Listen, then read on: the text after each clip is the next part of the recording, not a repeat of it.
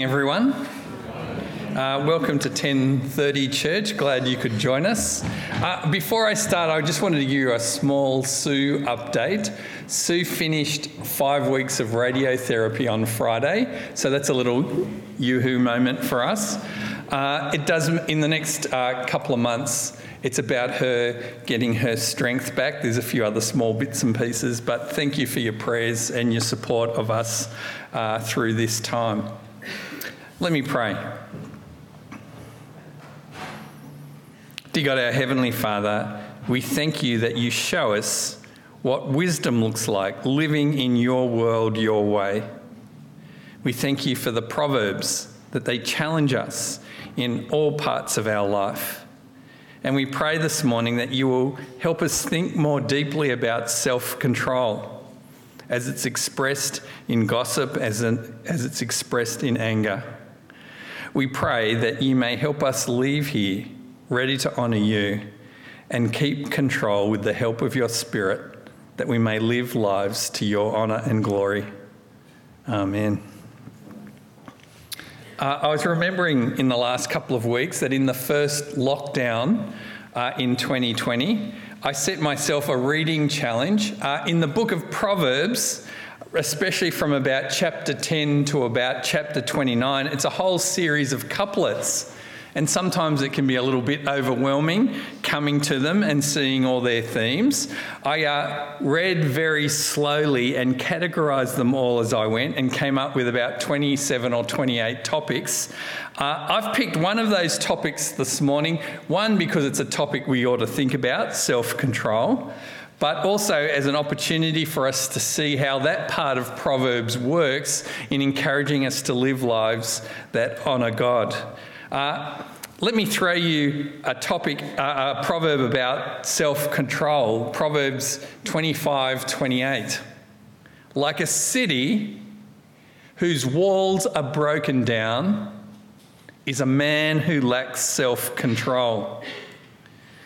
Now, as we think about how we read them and apply them to ourselves, I, I found it helpful one day. Someone described them as uh, clues to cryptic crosswords. Now, if you're a cryptic crossword person, that'll click and help you see it that in each couplet, there are two parts that rub up against each other to provoke us to think about what does it mean for us to be godly. Here's one like a city whose walls are broken down is a person who lacks self control. Uh, one of my favourite archaeological sites that I've visited is Masada in Israel. It's, a, uh, it's an old fortress. Uh, I like it because it's a fun place to go to for the action backpacker. I worked, walked from the bottom to the top to catch sunrise on the top. It's got great uh, a historical backstory. In 37 BC, King Herod, who was a great builder, built it for no particular reason than to say, This is mine. It's out in the middle of nowhere and of no real military strategic value, but he built it with running water in a place that was arid. Uh, in the 70s AD, a group of Jewish zealots overran it, and the Roman contingent that had looked after it and uh, overtook the, the, the, the fortress. Uh, in 72 AD, the Roman governor uh, took 15,000 Roman soldiers and besieged it. Uh, and uh, there's a the next picture is a picture that's actually the remains of the, uh, the, the ramp that they built. They could have left them alone and ignored them, but it was Rome, and here were people thumbing their thumbs noses at Rome. And so when they finally got to the top, uh, there was no one left. They'd all committed suicide, and there's all kind of archaeological debates going along around that space. How would you have felt bunkered down with that wall broken by the Roman troops? Why am I talking about this? Because it fills out the picture of Proverbs 25 28. Like a city whose walls have been broken down is a person who lacks self control. So, I want to talk to you this morning about self control from the Proverbs. Uh, as we read the Proverbs as Christians, we're looking back at them through the lens of Jesus.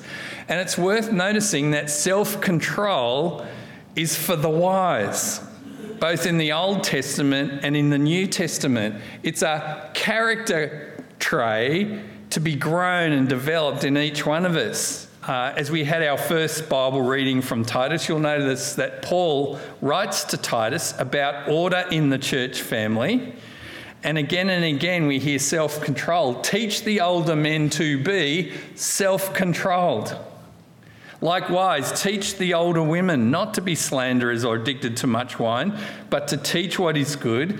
Then they can urge the younger women to be self controlled so that no one will malign the word of God. Encourage the young men to be self controlled in everything. Set them an example by doing what is good.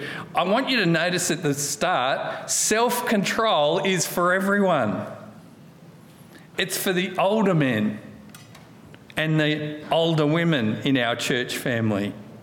By your life, you're to set a good example to the younger. It's for the younger women and the younger men as you practice self control in your life. Now, whichever category you're in, and I'll let you choose older, younger, self control is for you.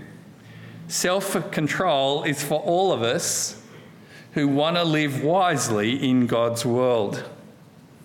So, as we read Proverbs as Christians, uh, this morning, I want to have a look. What does it mean for us to have self control? And I want to suggest to you it's a more subtle topic than we first think. So, let me give you a Bible definition self control is the ability to control one's emotions, behaviour, and desires in order to honour God with your life.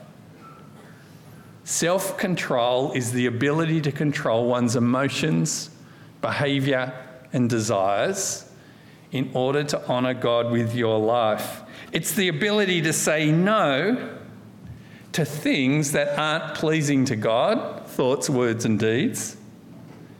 It's the ability to choose what gives God the glory in the things that I think and the things that I say and the things that I do.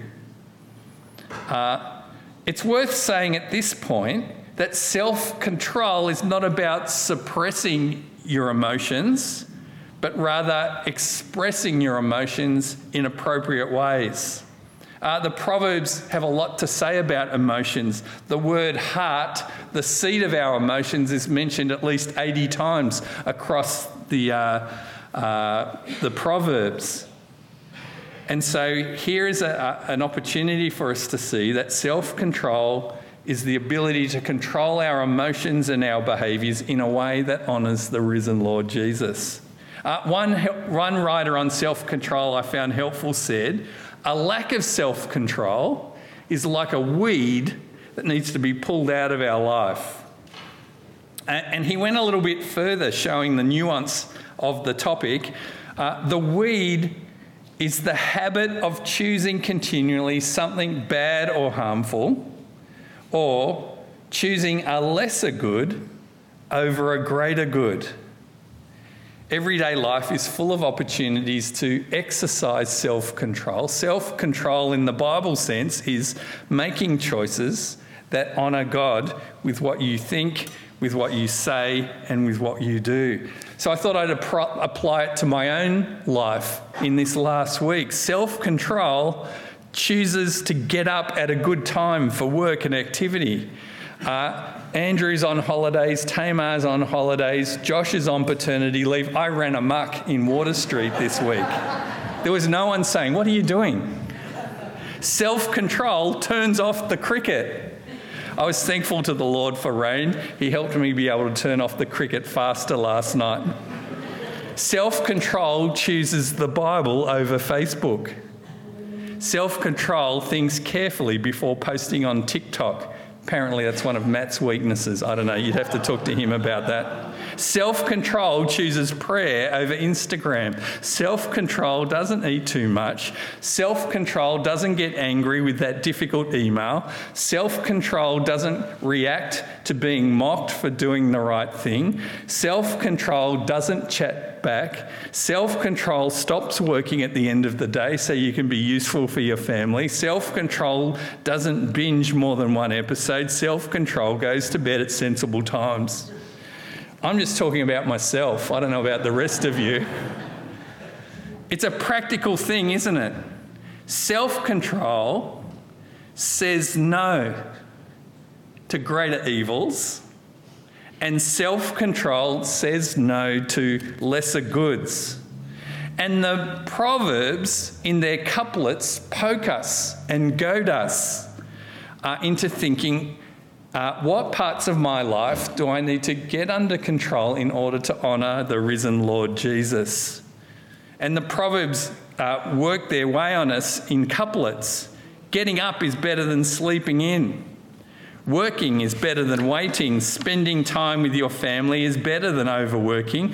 Doing what's right is better than following the crowd. Watching one episode is better than binging. Going to bed early is better than staying up. Self control chooses the greater goods. So it teaches us to pray, Lord, give me self control for everyday life. And through the Proverbs, we can see the general uh, idea of self control is applied to very particular behaviours. The wise person lives life honouring God and exercising self control. The foolish person lives life ignoring God's patterns and living out of control. Now, I want to take you one step further in two parts. This is the first part. I want to help you hear what the Proverbs teach about self control and anger. Let me give you an example Proverb 29 11. The fool gives full vent to his anger, but a wise man keeps himself under control. We can see how the couplets provoke us to apply those words to our own situation. And uh, I want to give you a small chance to do that together. I'm going to put up four uh, uh, uh, proverbs. Let me read them out for you. Then, in your twos and threes where you're sitting, I want you to stop and think how are the proverbs encouraging us to exercise self control in the area of anger? Let me read them out for you first. Uh, proverbs 26 21 as charcoal to embers and as wood to fire, so is a quarrelsome person for kindling strife. 29:11 Fools give full vent to their rage, but the wise bring calm in the end. 922 An angry person stirs up conflict. A hot-tempered person commits many sins. 3033, my personal favourite. For as churning cream produces butter, as twisting the nose produces blood, so stirring up anger produces strife. Now, what I want to do is give you an opportunity just to discuss how do the Proverbs stir us to exercise self control over anger. I'm going to give you just a couple of minutes to have a conversation about that. Yeah? Some of you are going to say to me, We've just got started. And some of you are going to say to me, It's been hours, finally. Uh, you'll notice how each proverb has two parts, and the two parts bounce off each other to provoke us to thinking about this particular thing. The wise person keeps their anger under control and seeks peace and not conflict. The wise person exercises self control over the anger that emerges. Now, the personal question for me to ask you what are your triggers? What are the things that trigger anger in you? And it's going to be different from ages and stages and moments in life. If I ask myself the question, what triggered my anger this week, my answer to you would be Centrelink. and uh, I've had a long history of wrestles with Centrelink. Shamefully, in my past, I've brought a Centrelink person to tears as I question their competence. You'll be glad to know I've matured and grown. I had to go this week to Centrelink, and it kind of triggers in me, oh, what's going to happen now for my mother in law to help her Centrelink affairs, made some changes for that. Uh, Centrelink actually admitted to me this week that they made a mistake. And all my stuff was sitting there, but it hadn't been processed. And I thought, yes, Gavin won, Centrelink nil. Uh, now, that's a comic example, but it's small things that trigger us, isn't it? To make us go, ah. The Proverbs goad us into seeing the wise person seeks peace and doesn't fuel anger. Now, there's a whole lot more we could say about that particular topic. What's the area that triggers you in this present moment? What's the area that you need to say, Lord, have mercy on me, that I might exercise self control in this part of my life? Uh, let me pray. Dear God, grant us self control in everyday life that we may honour Jesus. Grant us uh, the capacity to control our anger and express it positively. Help us to be wise and not foolish. Amen. In Proverbs, there are proverbs about self control in a general way and then there are proverbs that apply self control to different parts of our life, and uh, there's lots of different categories. Let me throw one more general proverb at you Proverbs 16:32. Better a patient person than a warrior, one with self control than one who takes a city. It's worth thinking about it, isn't it? As we feel the cryptic crosswords, the two parts come together to challenge us. In biblical thinking, self control is of more value than being a warrior. And the thing that struck me about that, uh, the Proverbs are written about 3,000 years ago, in the days when the warriors ruled the world. Biblical wisdom says it's better to be patient. It's better to exercise self control than to be a great warrior who takes a city. Now, as we see how self control is applied to particular parts of our life, uh, uh, the Proverbs really address all sorts of states of life that we find ourselves in. It addresses our relationships with money and with people, our anger, our speech, our response to politics and business, our family relationships, our work, our attitudes to sex and drinking and money. And the couplets work like uh, pairs to goad us into thinking about what godly li- uh, living looks like and to put that into action. Uh, Self control in everyday life is a good thing, to be greatly valued, even more than a warrior and his capacity to, uh, to win battles. And I want to take our next example of self control in the area of gossip. There's lots and lots of proverbs that speak about the tongue. I especially want to hone in on uh, proverbs about gossip. Uh, let me put four up for you, and again, I'll give you a chance to discuss these in just a moment. Proverbs 11:13. A gossip betrays a confidence, but a trustworthy person keeps a secret. 1628. A perverse person stirs up dissension, and a gossip separates close friends. 2019. A gossip betrays a confidence, so avoid a person who talks too much. Proverbs 26:20 Without wood a fire goes out Without gossip, a quarrel dies down. Now, I want to give you an opportunity back in your twos and threes, as you were discussing uh, earlier. How do the Proverbs challenge us to self control in the area of gossip? Go for it. Hmm? Someone just getting on, sorry. Someone glad that I'm back. Uh, we can see how the couplets work like cryptic crossword clues. And one part of the uh, couplet combines with the other part to challenge us. And uh, the Proverbs about self control and gossip are really showing us that the wise person exercises self control over our lips and our words.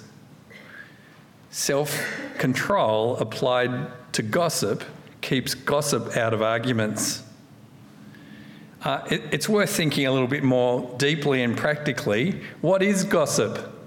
I hear that word a lot. I want to suggest that it's using someone else's information for your own gain or your own power or your own entertainment. Uh, it's using your words to put someone else down with their own information. And uh, in the Proverbs, gossip is described as foolish, wicked, and evil. And yet, I know in my heart the temptation towards gossip, getting that bit of information that I can share faster than anyone else. And we see how uh, uh, the Proverbs challenge us to be wise people in the way that we use our words. And I thought for us in our moment, uh, it's worth thinking about how social media has fueled the capacity. Not only can I gossip with two or three, I can gossip with five or six thousand people all at the same time. And the context of social media gives us a whole new space for us to think what does it mean for me to be wise with my words and careful with what I say to others and about others? I'm very thankful that I have wise children who warn me from time to time Dad, you can't post that. Take it off. Oh, okay, sorry.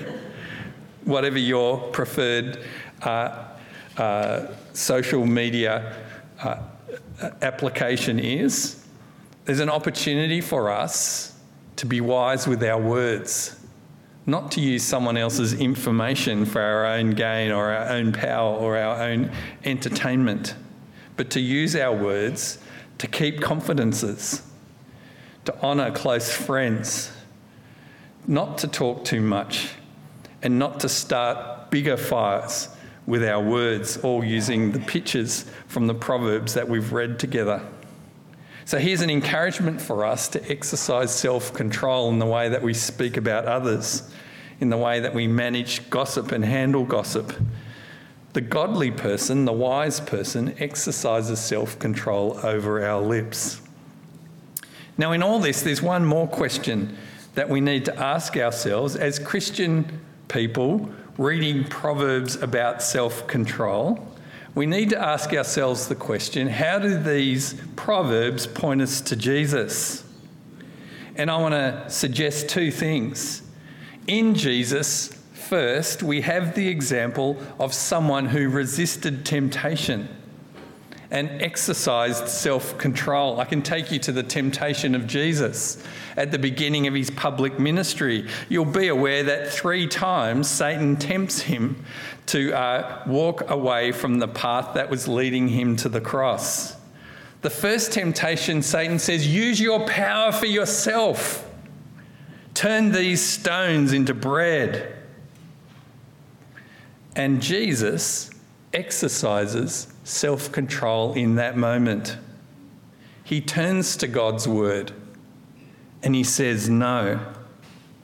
The second temptation, uh, Satan shows Jesus all the riches and wonders of the kingdoms of the world and says, If you worship me, I'll give them to you and you won't have to go to the cross. In that moment, Jesus exercises self control he turns to God's word and he says, No. And the third temptation, Satan takes Jesus to the high point of the tower. That's an old picture proclaiming that. And Satan says, Jump off. If you really are the Son of God, the Psalms tell us that the angels will catch you. In that moment, Jesus exercises self control, turns to God's word, and says no. Now, there's a lot more we could say about that particular moment. Uh, Jesus exercises self control. He resists temptation. He models for us for what self control looks like. And he perfectly becomes qualified as the one who can be our mediator. He does not shirk the way of the cross. Now, the second thing that we can say is that when Jesus returns to his Father after the cross and the resurrection, he sends the Holy Spirit on his people for our transformation and for our mission. And it's worth remembering that self control is one of the fruit of the Spirit described in Galatians 6. So we're not alone as we train ourselves up, exercising self control in all these different parts of our life. God is with us, helping us by His Spirit to say no. So I want to return to Paul to Titus, our second reading. Did you notice that it said, For the grace of God that brings salvation has appeared to all people? It teaches us to say no to ungodliness and worldly passions, to live self controlled, upright, and godly lives in this present age. I suppose the personal question for you this morning is what parts of your life at the moment are out of control, lived outside of God's good pattern of life?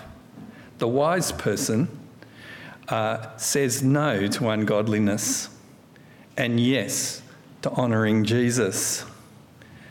And uh, for each of us, there's a different range of things where we want to exercise self control in our gossip or anger, in our frustrated parenting, in our temptations, in our use of time or social media, how we use our tongues, how we exercise drinking and eating. As we allow the Proverbs to sharpen us, we see the Proverbs are saying the foolish person lashes out in anger. The foolish person revels in gossip and undermines trust. The foolish person drinks too much and loses control. The foolish person chooses the lesser goods over the greater goods. The foolish person is caught up in temptation. But the wise person honours God in everyday life. The wise person exercises self control, chooses the greater good, keeps anger under control, says no when it's appropriate to say no. So, as the Proverbs hold up the mirror to us this morning, let me encourage you to seek God's mercy in growing in self control in those things that trigger you in this present life. Let me finish by praying for us. Dear God, our Heavenly Father, grant us self control in everyday life that we might honour Jesus. Help us to honour you in the way that we control our anger. Help us to honour you in the way that we use our words. Help us to be wise and not foolish. Amen. In response to what we've heard, let's stand and sing.